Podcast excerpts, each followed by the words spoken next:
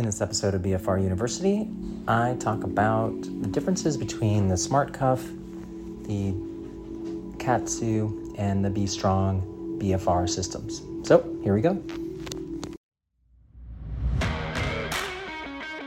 You are listening to the BFR University podcast with your host, Dr. Ed Le Cara.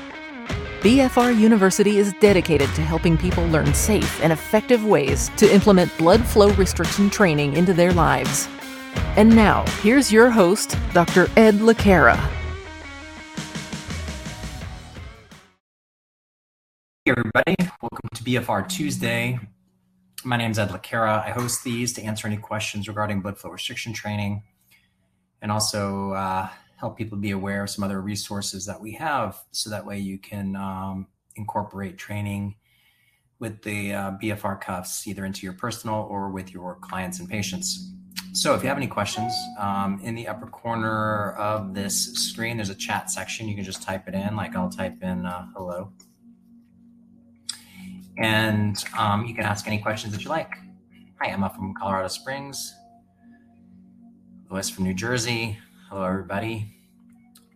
Thanks so much for uh, joining me on this February 1st. Emma, do I like the B Strong bands? Um, hey, Carrie. Um, so the B Strong bands are interesting. They're um, you have to inflate them yourself, and you can't find limb occlusion pressure with them. They're um, let me grab a cuff so I can explain.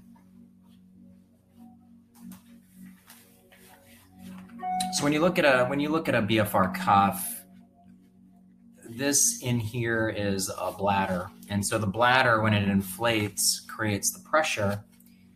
And if you have a nice continuous bladder, that pressure will um, put so much pressure in a good way to fully occlude the artery and vein in the limb. And by doing that briefly, you can determine what an individual's limb occlusion pressure is, or the least amount of pressure necessary in order to fully occlude both the artery and the vein, or LOP is what we call it. When you can't get LOP, which you can't get with B strong bands, the um, you're using what's called an arbitrary pressure for the cuffs. So you're just guessing at what pressure is necessary. And when we guess the pressure, um, we're guessing whether it's going to be effective training or not. So my opinion, my personal opinion is, um, and I've owned a pair of them, um, is that they're not effective in causing enough occlusion to get the maximum benefit that you can get when you're doing BFR. And you'll see even on Instagram that they're using cuffs on upper limbs and lower limbs. They're doing very high intensity exercise. With true BFR exercise, you can't do that because the occlusion is enough. KAATSU is a little bit different. Um, KAATSU the the they're very narrow. So the um, the width of the cuff. So this is a this is the width. Okay, and what the literature suggests is that it should be at least five centimeters in width. Anything less than five centimeters, in order to get full occlusion, requires a lot of pressure. Remember back to physics. Physics um, talks about um, pressure is increased when the surface area decreases. So less less substance on the limb is going to require more pressure in order to occlude. And so um, I'm not a fan. I mean, I, I think that um, really based on the literature, we need a, each of the cuffs need to be at least five centimeters wide. They need to have, be a continuous, um, a continuous um, bladder. And when you look at some of the studies comparing uh, like a Delfi system with the KAATSU system, is that they couldn't find limb occlusion pressure because they were so the the the um, the KAATSU um, bands were so narrow that you you couldn't inflate it enough to find limb occlusion pressure. So again, you're guessing at what your pressures are. So not a big fan. I think you need to have the ability to establish your own um, limb occlusion pressure for number one for safety because you want to make sure you're using the right pressure you're not using too much pressure and you're not putting so much stress on the tissue underneath like the arteries and the veins and the nerves and the and the actual tissue the skin to cause damage And number two is you want it effective. You don't want to do BFR training and it doesn't get you anywhere. So you need to have enough pressure to make sure that it's effective. So, um, Emma, a good uh, brand is, um, and I'm obviously I have ties to uh, the Smart Cuff system.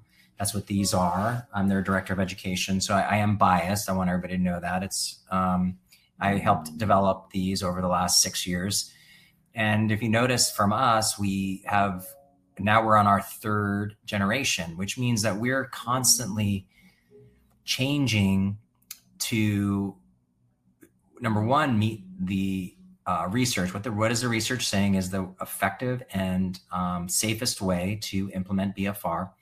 But number two is we're listening to our customers and we're adapting um, as time goes on. And we'll have the Gen Four cuffs out probably in the next year and a half or so.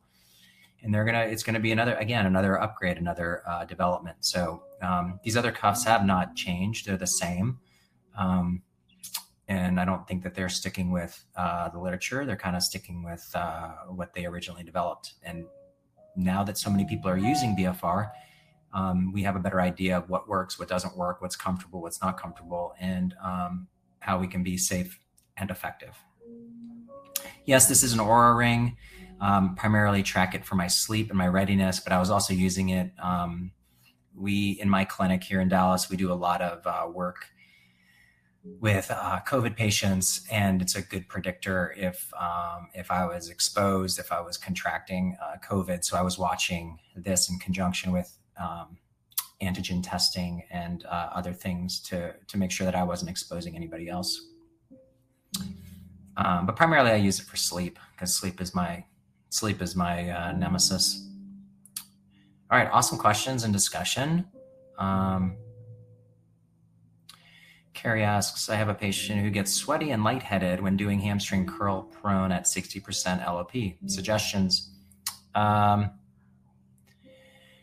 yeah, so 60% LOP shouldn't be too high. The weight might be a little bit too high. You can do them standing as well, um, but make sure that they ate before um, they came to a, a, session with you. Because um, sometimes I'll even put people into like an isometric and um, they'll get lightheaded and um, and they're just. I always ask them if they eat. She eats sixty minutes before. Okay, so maybe drop the load. Um, how many sessions has she done with you? Six sessions. All right, she's still getting used to it, or he. I'm not sure.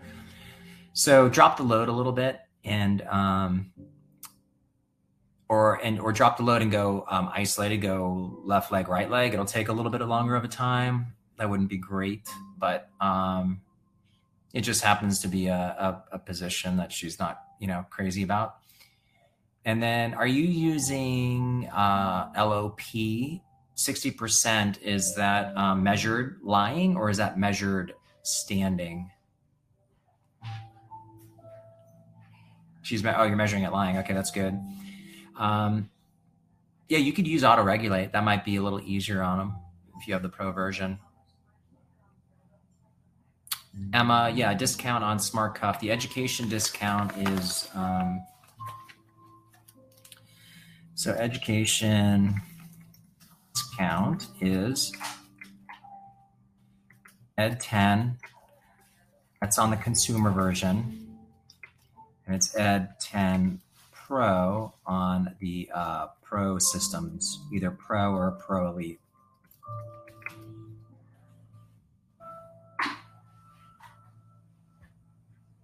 Carrie asks, do you prefer standing or supine when measuring LOP? Um, it depends on what exercise position you're putting them in. So if they're going to be, if they are going to be doing lying exercises, I would do it supine. If they're going to do standing exercises, I would do it standing. Um, you're just going to know that the the standing is going to be about 30% higher than uh, lying.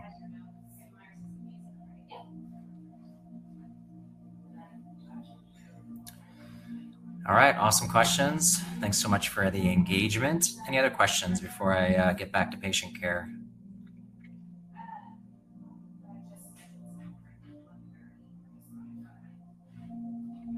All right, thank you so much. I will see you guys next week. Have a blessed week. Bye for now.